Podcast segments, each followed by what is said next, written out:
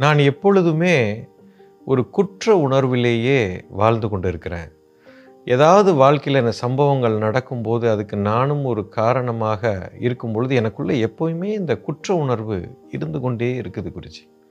இதிலிருந்து எப்படி நான் வெளியே வருவது? சி தெளிவாக புரிஞ்சுக்கோங்க. ஏன் இப்படி இருக்கிறீங்கன்னா அறியாமையினால் இருக்கிறீங்க. You understand ignorance is the main reason அதாவது ஒரு குற்றம் உணர்வு அந்த வார்த்தையிலே அர்த்தம் அடங்கியிருக்கு. இப்போ வாழ்க்கையில் நீங்கள் ஏதோ ஒரு உங்கள் வீட்டில் ஒரு சம்பவம் நடந்திருக்கலாம். அந்த சம்பவம் நடப்பதற்கு நீங்களும் ஒரு காரணமாக இருக்கிறீர்கள். ஐயோ என்னால் இப்படி ஆகிப்போச்சு யாரோ ஒருத்தர் இறந்து போயிட்டார். அவரை கொண்டு போய் நீங்கள் தான் காரில் எங்கேயோ இறக்கி விட்டுட்டு வந்தீங்க. அவர் அங்கேருந்து ஒரு ஸ்கூட்டர் எடுத்துகிட்டு போனார். அவர் ஆக்சிடெண்ட் ஆகி இறந்துட்டார். ஐயோ அவரை நான் இறக்கி விடாமல் ஸ்கூட்டரை எடுக்க விடாமல் செஞ்சுருந்தா நானே கொண்டு போய் காரில் இறக்கி விட்டுருந்தா அவருக்கு இந்த மாதிரி நடந்திருக்காதே அப்படின்னு இதை தூக்கி உங்களுக்கு தலையில் தூக்கி போட்டுட்டு உங்களுக்குள்ளே ஒரு குற்ற உணர்வில் போயிட்டீங்க. ஒரு தொழில் செய்யும்போது ஒரு பங்காளியோட ஏதோ ஒரு காரியத்தை நீங்கள் செய்ததுனால தொழிலுக்கு பெரிய நஷ்டம் ஏற்பட்டு விட்டது. ஐயோ இதை நான் செய்யாமல் இருந்திருந்தால் அந்த நஷ்டம் வந்திருக்காதே அப்படின்னு ஒரு குற்ற உணர்வு. என் பிள்ளைய நான் திட்டிட்டேன். அவன் மனசு ஒடிஞ்சு போய் பரீட்சையை சரியாக எழுதாமல் அவன் ஃபெயிலாக போயிட்டான்.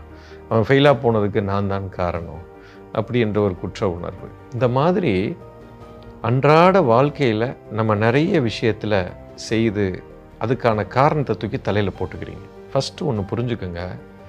இந்த குற்ற உணர்வு எப்போ வரும்னா நடந்து முடிந்த ஒரு சம்பவத்தை அதை மாற்ற பார்க்குறீங்க.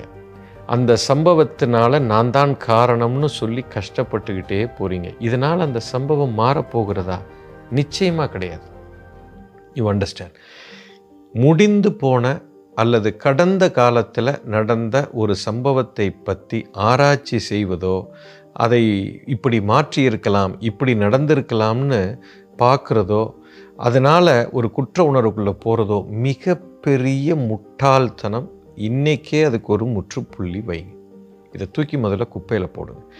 ஏதோ ஒரு சம்பவம் நடக்குது அப்படின்னு சொன்னால் அது வந்து கர்ம வினைப்படி தான் நடக்கும். நல்லா புரிஞ்சுக்கணும். இப்போ யாரோ ஒருத்தர் இன்னைக்கு காரில் போய் ஆக்சிடெண்ட் ஆக போகிறார் ஓகே அந்த ஆக்சிடெண்ட்டில் அவர் கால் உடையணும் அப்படிங்கிறது ஒரு விதி இருக்கும். இது எப்படி நிர்ணயமாகும்னா காரணம் காரியம். ஏதோ ஒரு காரியம்ங்கிறது கான்சிக்வன்ஸ் விளைவு. இந்த விளைவு இப்படி நடக்குது ஆக்சிடெண்ட்டுங்கிறது விளைவு. இந்த விளைவு நடக்கணுங்கிறது விதி. அதுக்குண்டான காரணம் முதல்ல முடிஞ்சு போயிடும். இதை யாராலும் மாற்றவே முடியாது. யூ அண்டர்ஸ்டாண்ட் இந்த ஒரு விளைவுக்கு அது நடத்தியே தீரும். ஸோ இவனுக்கு வந்து இந்த காரணம் நடந்துருச்சுன்னா இந்த ஆக்சிடெண்ட்டு கால் உடையணுங்கிறது விதி.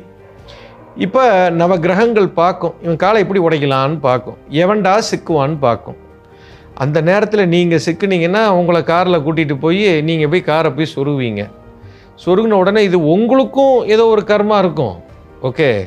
அந்த கர்மாவையும் அது பூர்த்தி பண்ணுறதுக்காக உங்களை ஓட்ட விட்டுச்சு. நீங்கள் கேள்வி கேட்கலாம். ஏன் என்னையும் ஓட்ட விட்டுச்சுங்க? வேறு யாராவது ஓட்டிகிட்டு போய் அவனுக்கு ஆக்சிடென்ட் ஆகிருக்கலாமே அதுவும் கிடையாது. ஏன்னா உங்களுக்கும் அவருக்கும் ஒரு கர்ம வினையில் ஒரு தொடர்பு இருக்கும். அதனால் உங்களை காரை ஓட்ட விடும். நீங்கள் போவீங்க நீங்கள் போய் ஆக்சிடென்ட் ஆவீங்க உங்களுக்கு ஒன்றாகாது அவர் கால் உடையும். நீங்கள் நினச்சிக்குவீங்க நான் போய் ஓட்டினதுனால தான் இப்படி ஆயிடுச்சு அப்படின்னு ஒரு குற்ற உணர்வுக்குள்ளே போயிடுவீங்க இது ஒரு சம்பவம். இது மாதிரி உங்கள் வாழ்க்கையில் நிறைய சம்பவங்கள் நடக்கலாம் உதாரணமாக. இது ஒரு உதாரணத்துக்கு இந்த சம்பவத்தை சொல்கிறேன். இது எதுக்குமே நீங்கள் காரணம் இல்லை நீங்கள் கார் ஓட்டிட்டு போய் கால் உடைக்கலைன்னா அவன் சீப்பு தடிக்கி விழுந்து கால் உடையும் அவன் முட்டு உடையும். இல்லை வாழைப்பழ தோல் வலிக்கு அவன் சாவான் அவன் கால் உடையும். ஏதோ ஒன்று நடக்கும். ஏன்னா அதுக்குண்டான காரணம் நடந்து விட்டது அவனுக்கு அந்த கர்மா இருக்கிறது.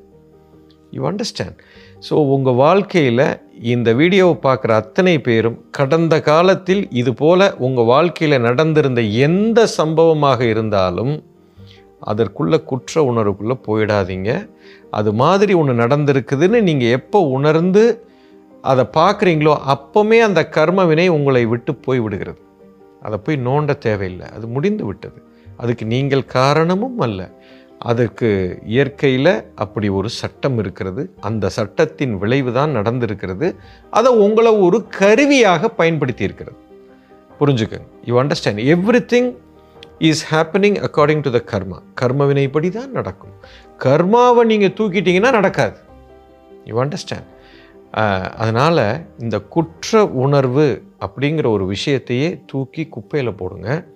எப்பேற்பட்ட ஒரு பிரச்சனைக்கு நீங்கள் ஒரு காரணமாக இருந்தாலும் அதுக்கு நீங்கள் காரணம் அல்ல. தெளிவாக சொல்கிறேன். இது வேத வாக்கு. புரிந்திருக்கும்னு நினைக்கிறேன். ஸோ இந்த குற்ற உணர்ச்சியிலிருந்து அத்தனை பேரும் இந்த கணமே வெளியில் வந்துடுங்கன்னு சொல்கிறேன் யூ அண்டர்ஸ்டாண்ட் எஸ்